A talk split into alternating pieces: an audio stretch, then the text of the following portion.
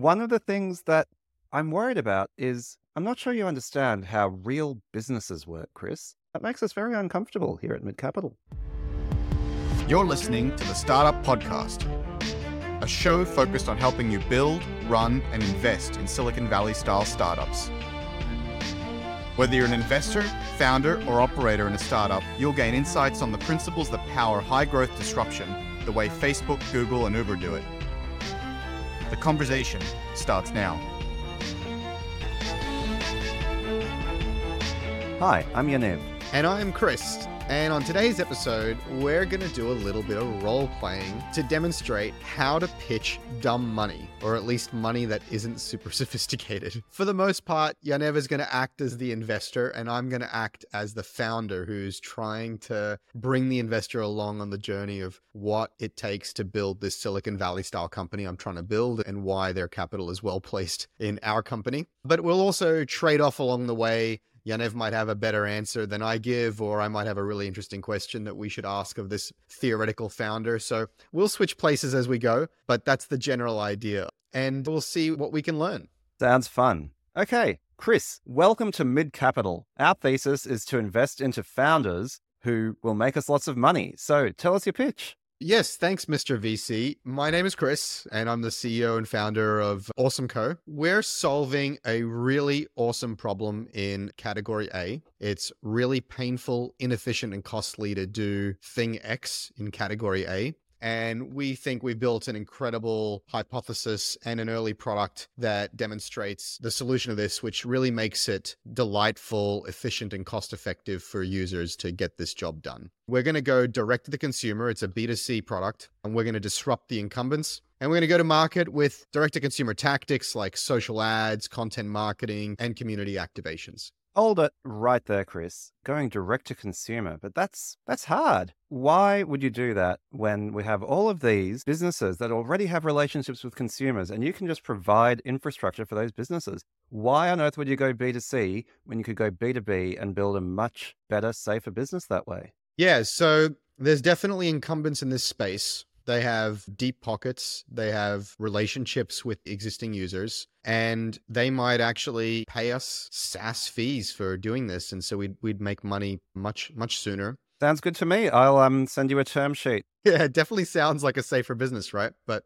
here's the thing these incumbents in this industry, they've been doing this for a while. They have a pretty established user experience. They have a pretty established business model. They're pretty slow, fat, and frankly, a little, I won't say stupid, but not incentivized to move when it comes to shaking up their industry. And so, our job as a Silicon Valley style disruptor, as I'm sure you know, Mr. VC, is to disrupt the status quo, to disrupt these incumbents, and frankly, to redirect some of that wasted economic value into our pockets.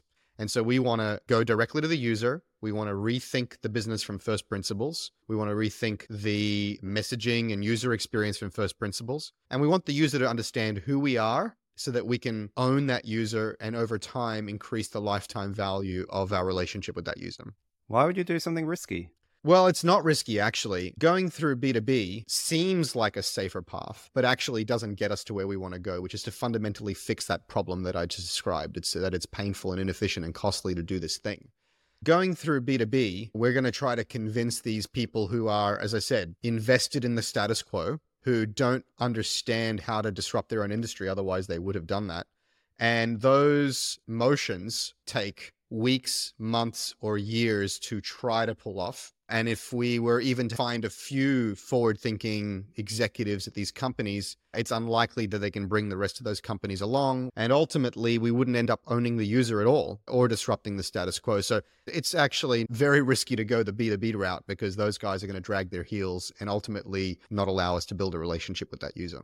Let me jump out of character here for a moment. I would have a slightly different answer to that, Chris, which is it is risky. It's hella risky, right? This comes back to the thing that we always talk about, about knowing the game you're playing. There was actually an article in the local technology press a few days ago where a venture capitalist was quoted as saying something like, Every dollar we invest, we expect to get multiples of dollars back. And I'm like, damn, that is not the game. If you listen to Silicon Valley VCs, they talk about outliers, they talk about investments that return the fund, they talk about power law distributions, they talk about the fact that they're very comfortable with more than half of their investments going to zero. So it is risky, but the upside is much bigger. And so for a venture capitalist, they should be thinking we're in the business of backing big, bold bets that have a great probability adjusted payoff, right? We talk about expected value maximization, portfolio construction. You don't want to bet on a bunch of things that are perhaps slightly less risky of going to zero, but also have a much lower chance of going to the moon. And that's what happens when you build these technology backed services businesses that, if you squint, you can call it a B2B SaaS, but really you're building a bunch of integrations for a bunch of incumbents, and you're never going to become a billion, a $10 billion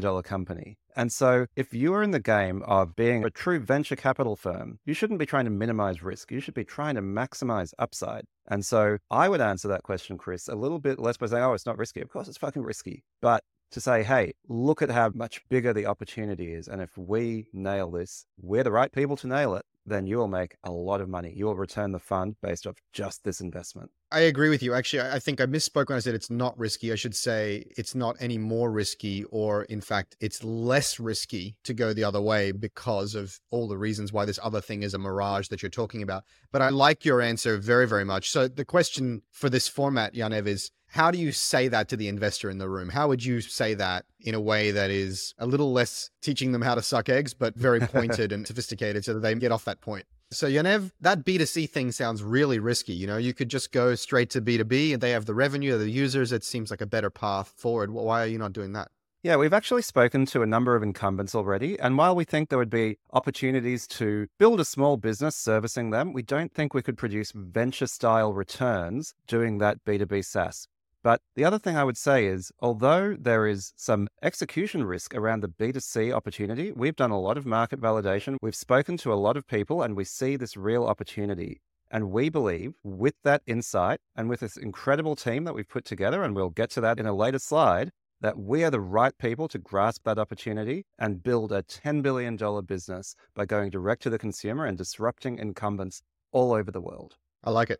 That's a great answer. That's the one you guys should use. All right. So back to me being the founder here. As I said, we're going to go direct to that consumer social ads, content marketing, community activation, and then ultimately we think there'll be multiplayer and viral effects in the app and in the product that will start to attract users that way as well. And we think there's a huge market opportunity if we just capture this core pragmatic piece of the market. That's a great business, but we think there are these really interesting adjacent businesses and markets that we can go into, and I'll talk about that a little bit more. Let me stop you there. So that market opportunity, that core market that you talked about, it's actually it's a pretty small market. Like we've talked about this and you're talking about disrupting a pretty small industry. It's just a small part of the broader industry A. And so, you know, you were just telling me that you have this huge opportunity that you're going to disrupt so many people and yet you're talking about building a product that's really just fitting into a niche. Like how is that going to give us the sort of returns that you're promising us?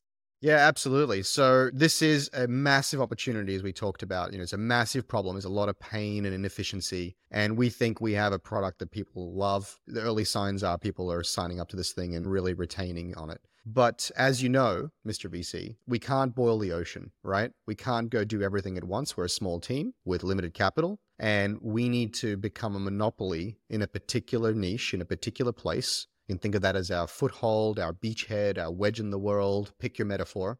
And we're going to become the very, very best at that thing. It's single player, it's easy to understand, it's pragmatic, it solves a real painful problem, and we can build it, polish it, and scale it globally without too much pain. And once we win that, or at least when we have early signs that we're winning that well and we have some kind of growth, what we can do is expand into these logical adjacencies. They're actually on my next slide, Mr. VC. And so these logical adjacencies assume we have that foothold, we have that wedge in the world, and we can start to now layer on network effects, marketplace effects, adjacent solutions, which will increase the surface area of the product, increase the addressable market, and ultimately increase the lifetime value and retention of the product. So we're going to start narrow and focused, build something that wins, and then we're going to expand from there into this really massive multi billion dollar opportunity.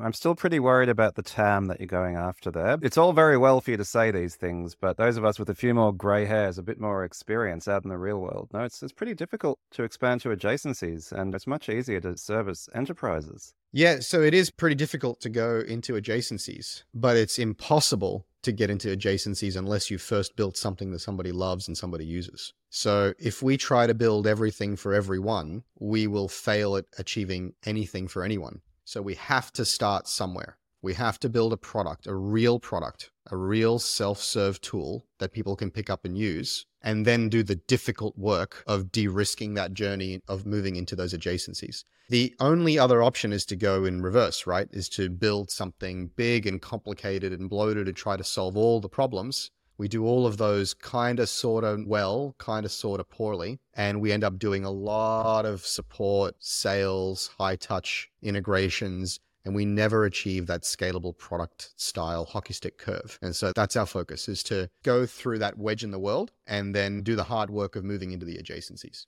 So, those logical adjacencies we think are a really exciting path to powerful network effects and powerful ways of increasing the lifetime value, expanding that TAM. And so, we're super excited about getting there. And we have a very methodical roadmap to get there. But the business I've just described and the problem I've just described is the tactical insertion point to getting there. We have an industry leading team. We're a bunch of experts who have built startups and products in this domain before. And where we have blind spots, we've recruited these amazing advisors that help us cover off this execution blind spot and this operational blind spot. So the team is really fantastic. And we're raising this X million dollars for 18 months of runway to de risk the business in terms of product market fit and the early unit economics. And we think that will be a really clear and very straightforward bridge to the Series A where we can raise that next round and get to scale.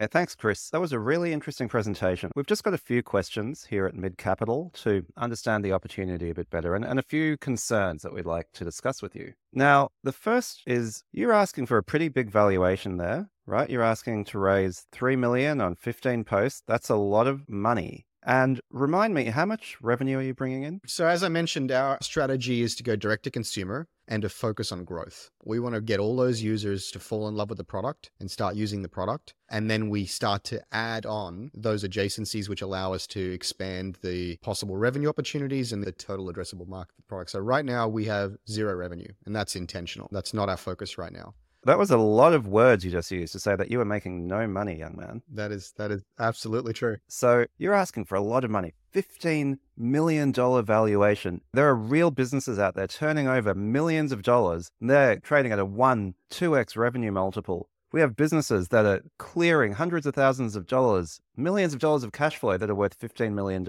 And you're walking in here and saying your business that is producing zero dollars is worth $15 million. Now, I'm sure that all sounded very good when you were preparing your pitch, but what makes you think that you have the right to sell shares in this company at such a high valuation? Yeah, so those other businesses, as you know, Mr. VC, those are fairly safe, fairly traditional businesses that are not going to grow from here, right? They're going to grow linearly, and the upside opportunity is basically zero. So we're talking about venture capital here, right? High risk, high rewards. And we're talking about hockey stick curves and disrupting the status quo, which attracts outsized returns. And this is all powered by software. So we're talking about incremental cost to serve. So this is not a traditional business. If you want to invest in traditional businesses, perhaps we should probably end the conversation right here. As it relates to the valuation for our business, we think we've pulled together an incredible team. We've de risked some early signs of life in terms of product market fit. And we have a really compelling vision for how this is a wedge in the world for a multi billion dollar business. As you know, Mr. VC, these valuation numbers, they're kind of made up, right? The question is, what is the upside opportunity? And so I don't have a valuation here in the deck. What I'm asking for is the right amount of capital to win at this stage of the business and to execute over 18 months to get us to the right outcomes to raise the Series A. Because as you know, this entire game is about getting to the next round, to de risk the right risks and to prove out the right hypotheses to raise the next round, at which point we raise at 5, 10x valuation again. And you and I are both very excited about that, right? And so that's the amount of money we need for 18 months of runway to win this part of the game and to be on track to win the category and to de risk the hypotheses that we have open in front of us. In terms of valuation, obviously, we're not going to sell more than a certain amount of the company. So the valuation kind of implies itself. We need to protect the dilution for those subsequent rounds, as you know, so that we can keep everybody motivated and moving in the right direction. So, here at Mid Capital, our investment thesis is actually low risk, high return. So, I'm still, I'm not quite sure that you're going to fit into that, but let's continue. Let's see how we go. Now, one of the things that I'm worried about is I'm not sure you understand how real businesses work, Chris. I'm seeing zero revenue, and I'm also not seeing a cash flow forecast for the next 18 months. You're asking me for $3 million. I want a month by month breakdown of revenue, COGS. I want all of your G&A expenses. You need a financial controller who can actually forecast this stuff out. Otherwise, it seems to me like you are playing at making a business. You are not running a real business that is disciplined and has visibility into the future. And that makes us very uncomfortable here at Mid Capital. Yeah, again, Mr. VC, if you're looking to invest in solid businesses, quote unquote, real businesses, then we probably should part ways right here. We're a startup. We are an early learning machine and we are de risking a series of unknowns and testing a bunch of hypotheses because we think that's a path to hockey stick growth and outsized returns. That's the game we're playing. And so if that doesn't feel like the right game for you, that's perfectly fine. What I do have is some cost predictions cost modeling where we're figuring out the rough sense of the team we want to hire and the sequencing and the pace at which we'll hire and therefore how we'll burn that runway down mostly with staff but there's a little bit of extra costs in there around marketing and what have you and so that's how we arrived at the 3 million number which will last us that 18 months and i'm happy to give you that burn down it's in the data room but other than that, that's what I would call false precision. The last thing I want to do is bullshit you. And the last thing I want you to do is get bullshit from us. What we need is something roughly right between us so that we can get on the same page and build this incredible business together. Does sound a little bit to me like you've just said you've stuck your finger in the air and said, I want a few million dollars. But okay. You know what?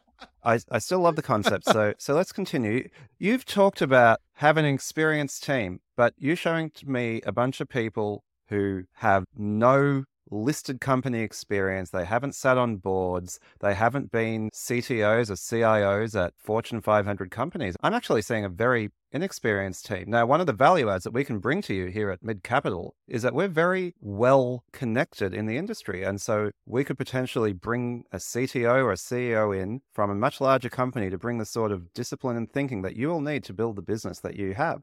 Oh, goodness. No, no, we don't want a team from ex McKinsey, CIO, CTO people who have had no experience building agile startups before. That's definitely what we don't want. As you know, Mr. VC, the muscle and the motions that are required to build a Silicon Valley style startup are very different than the motions and muscles that you need to operate a large enterprise where changes are incremental and teams are really large and bureaucracy is really thick and heavy. We absolutely don't want that. We want to spend your capital efficiently on people who think quick, are scrappy, who are agile, and who have experience in building these kinds of companies. So you'll see on our resumes a mix of Silicon Valley style tech companies, Ubers and Googles and Facebooks of the world as well as real startup experience where they have built and possibly failed and learned the lessons of why those things didn't work. And you can notice this one has a really great exit. He's probably one of the more experienced guys on the team in this particular category. And where we have weaknesses, we've brought on the right kind of advisors who are not about big co mechanics, but rather about the right domains like marketplaces and payments. And they're going to help us de risk those parts of the business. Okay. Well, this is all very interesting. We have some reservations, but we would like to offer you a term sheet. We've been quite impressed with what you've had to say. And so we're happy to lead around for your $3 million. But of course, as responsible custodians of our LP money, of our investors' money, we need to put some protections in place for ourselves. So the first thing I'd say is we're not comfortable with your valuation. It's sky high. So instead of the 20% ownership stake that you are offering, we'd actually like to take a 55% stake in return for that $3 million. We would also like a board seat. Furthermore, we would like to present this funding in a bunch of tranches four equal tranches paid out subject to hitting specific performance criteria that we will set in stone right now so that we can hold you accountable. Mm. We think this is a fantastic offer and we can't wait to have you join us on the mid VC portfolio. Yeah, I could see why those terms seem rational and logical, but let me share a different perspective. So, taking a large position on the cap table is value destructive and distracting and fundamentally breaks the business for both you guys and us. Once you invest in this company, we're going to be on the same side of the table, right? And what we're going to want is a really great cap table that is investable at the next round. So if you take a large position on the cap table, what that's going to do is dilute the operational team and the founding team of the company. And so in the next rounds, that team will be left with little to nothing. So their incentives are misaligned, their goals are misaligned. Well, it seems all very convenient that you're saying that the founder needs to maintain the majority of the ownership. Are you sure, young man, that you're not just being a bit greedy by wanting to maintain so much ownership? No, I did not say the founder needs to maintain the majority of the ownership. What I said is that each round should be appropriately dilutive so that the founder and the operational team are not wiped out in one move because there needs to be space on the cap table for multiple rounds. And the next set of investors know that. So when they're coming in to invest, and if they notice that there is an outsized portion that has been prematurely assigned to investors, that that founder is going to be poorly motivated to achieve the outcomes that they want. And so they will not invest, actually. So taking this position on the cap table today, Mr. VC, is actually invalidating the outcome you want tomorrow. So the only piece that's available for sale is 20%. That will set the cap table up for success. It'll allow us to raise the next round at a valuation that is 5, 10, 20x the last valuation. And you and us both get what we want which is an increasing valuation, continued runway to prove out our business, and the ability to get to that hockey stick curve and those really outsized outcomes. So I'm sorry that there's no more than 20, 25% of the cap table available to sell. And if you're worried about the risk, then we can, and we should, and we will bring together a syndicate of investors to come in on the round so that we can kind of dilute that risk a little bit for you and we can have more minds and more networks at the table to really uh, bring this to life. I guess that makes sense. So you're saying that it's necessary for us to not take too large an ownership position to maximize our own outcome. That makes a lot of sense. As you know, Mr. VC, right, the goal is not how big that slice is, but rather to maximize the value of the slice you have by growing the pie, right? So adding you guys to the pie will give you a slice of the pie, and that pie will grow just by nature of having you on the team because you guys are awesome, and by nature of us being able to play out that 18 month runway and build the value and de risk the business. So the pie is going to grow. And so your piece is going to grow into a really nice valuation. And then when we raise the next round at the 5, 10, 20x valuation, that pie will suddenly snap to a larger size. So that relatively smaller piece will now grow in value again. If you've taken a huge chunk of the pie, no one else wants to come in and buy their piece because of all the risks I just talked about, then that pie is not going to grow. And that's the goal for the entire business, as we both know, right? Now, you mentioned tranches. Again, I could see why you might want to manage the execution risk. At the end of the day, what we want from you is for you to invest in us, in us as people, in us as operators, and in us as high quality executors. And as you know, what we've presented to you today is our best guess at how this plays out. But startups are learning machines. The moment we make contact with reality and we execute over the next few weeks and months post fundraise, we may learn different things, new things that require us to chase a different goal, chase a different metric, pivot or adjust or rethink the plan. And so by having you guys set those concrete milestones, you are forcing us to hedge, disallowing us from being able to operate with cognitive and financial freedom. And you are forcing us into choices at the beginning of the journey that may not be appropriate in the middle or the end of the journey. And so this is like a lose, lose, lose situation. Instead, what we need is the capital up front. We need the operational freedom to make decisions on the fly. And we have regular board meetings in order to maintain alignment. And if that doesn't work for you, frankly, this relationship won't be a fit. We'll continue on our way. Well, thank you for that, Chris. Like I said, at Mid Capital, we invest in real businesses. Our thesis is low risk, high reward. And for us, it's important that we see the sort of fiscal discipline and the controls in place that allow us to have the confidence that you are going to build a business that will produce revenue for us. And so, unfortunately, what it seems to me is that you are planning to run an undisciplined dog and pony show without any accountability at an absurd valuation. And so, I'm afraid we're going to have to pass. We wish you all the best, although, frankly, just a little bit of advice from someone who's been around a few times, you're very unlikely to raise money at that valuation.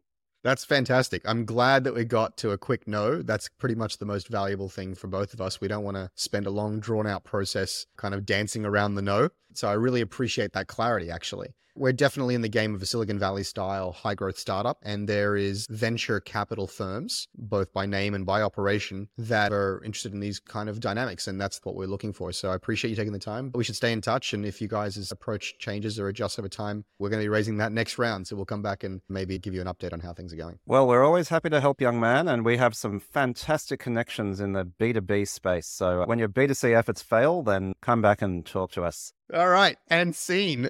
this has gone from a podcast to an acting class. I actually I felt a lot of stress and anxiety about all that. That was some fun improv. I think we did ham it up a little bit. I had fun. I hope you had fun, Chris, and most of all, I hope audience you had fun. But I guess the reason we wanted to do this is partly to teach you some of the ways to respond to these questions. But really, the truth is, a lot of this is going to be about reading the signs and maintaining a level of self belief and confidence that the right investors are out there for you. When you are talking past each other like that, it can be really easy to start to lose confidence because the investors are the ones with the money, which gives you a certain gravitas. They have a certain type of experience. And if you listen to the perspective of investors who are not a good fit to you, I know we call it dumb money. Really, this is capital that is investing in a different type of business to you. And the only thing that is sometimes dumb is that they don't realize that. They simply have a different risk profile to what you're doing. And so it's fine to say, like I said at the end, Chris, okay, it's great we got to a quick resolution. We're not going to cave and change what we're doing. We're going to find investors who understand what we're doing and we're going to go there instead. Yeah, I think that's a really astute point, Yaniv, which is we say dumb money in a very pejorative way, but it is really misaligned capital. And as you say, the dumb part is that they don't know what game they're playing. But you need to be smart founder in the face of dumb money, which is to understand what game you're playing and what kind of investors you're looking for. And as you say, Yaniv, to not cave, to have conviction, clarity, and an understanding of the true nature of the world, which is that there is actually infinite resources. There are billions of people and trillions of dollars. And all you need to do, I say that in a little bit of a joking way, like it's hard to do, but it is necessary to do, is to go out and find your people, to believe in the abundance of what you're doing. And it's people who come from this scarcity mindset of like, oh my God, we're going to miss our chance or we're not going to find our partner. We're not going to find a thing.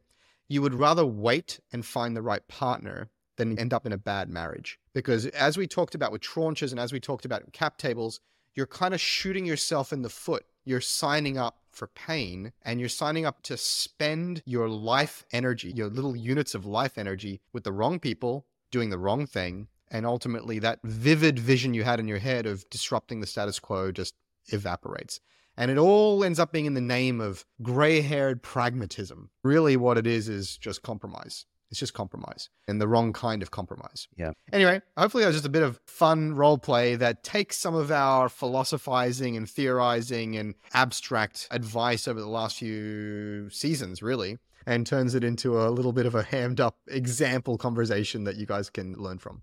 And I should add, no venture capitalists were harmed in the making of this video and some of my best friends are VCs. No, but seriously, there are some absolutely fantastic investors out there that we respect hugely. The lesson here is it's not to create this us and them psychology where it's like investors are dumb and founders are brilliant. No, this is about saying believe in yourself and believe that those fantastic investors are out there so that you don't have to compromise. And that's really what we want you to take away from this is startups and venture are this fantastic team sport, this incredible symbiosis when it's done well. What upsets both Chris and I is how frequently it is done poorly. And that is really what we're trying to illustrate here. Yeah, absolutely. In fact, if we didn't believe in VCs and we didn't believe in the availability of smart money and sophisticated investors, this whole role play would be pointless, right? Because my posture mm-hmm. and my attitude was very nonchalant and very happy to pass on the investor, right? And a little bit patronizing, frankly. And like there was no chance this guy's going to invest in my startup. But that only works if there are other investors who are sophisticated enough to understand that these are the right answers.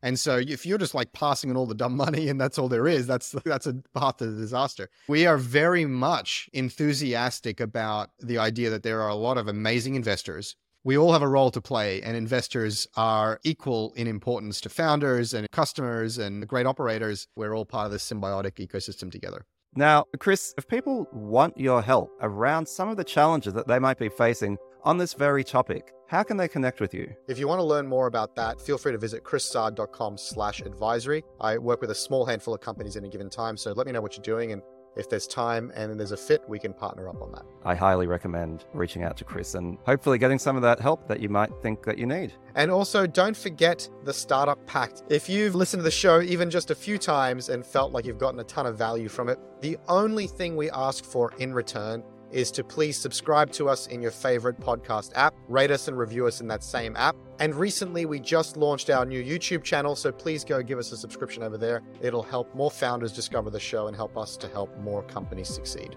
Absolutely. Okay, that was fun, Chris. Have a great week. See you later, guys. Bye bye.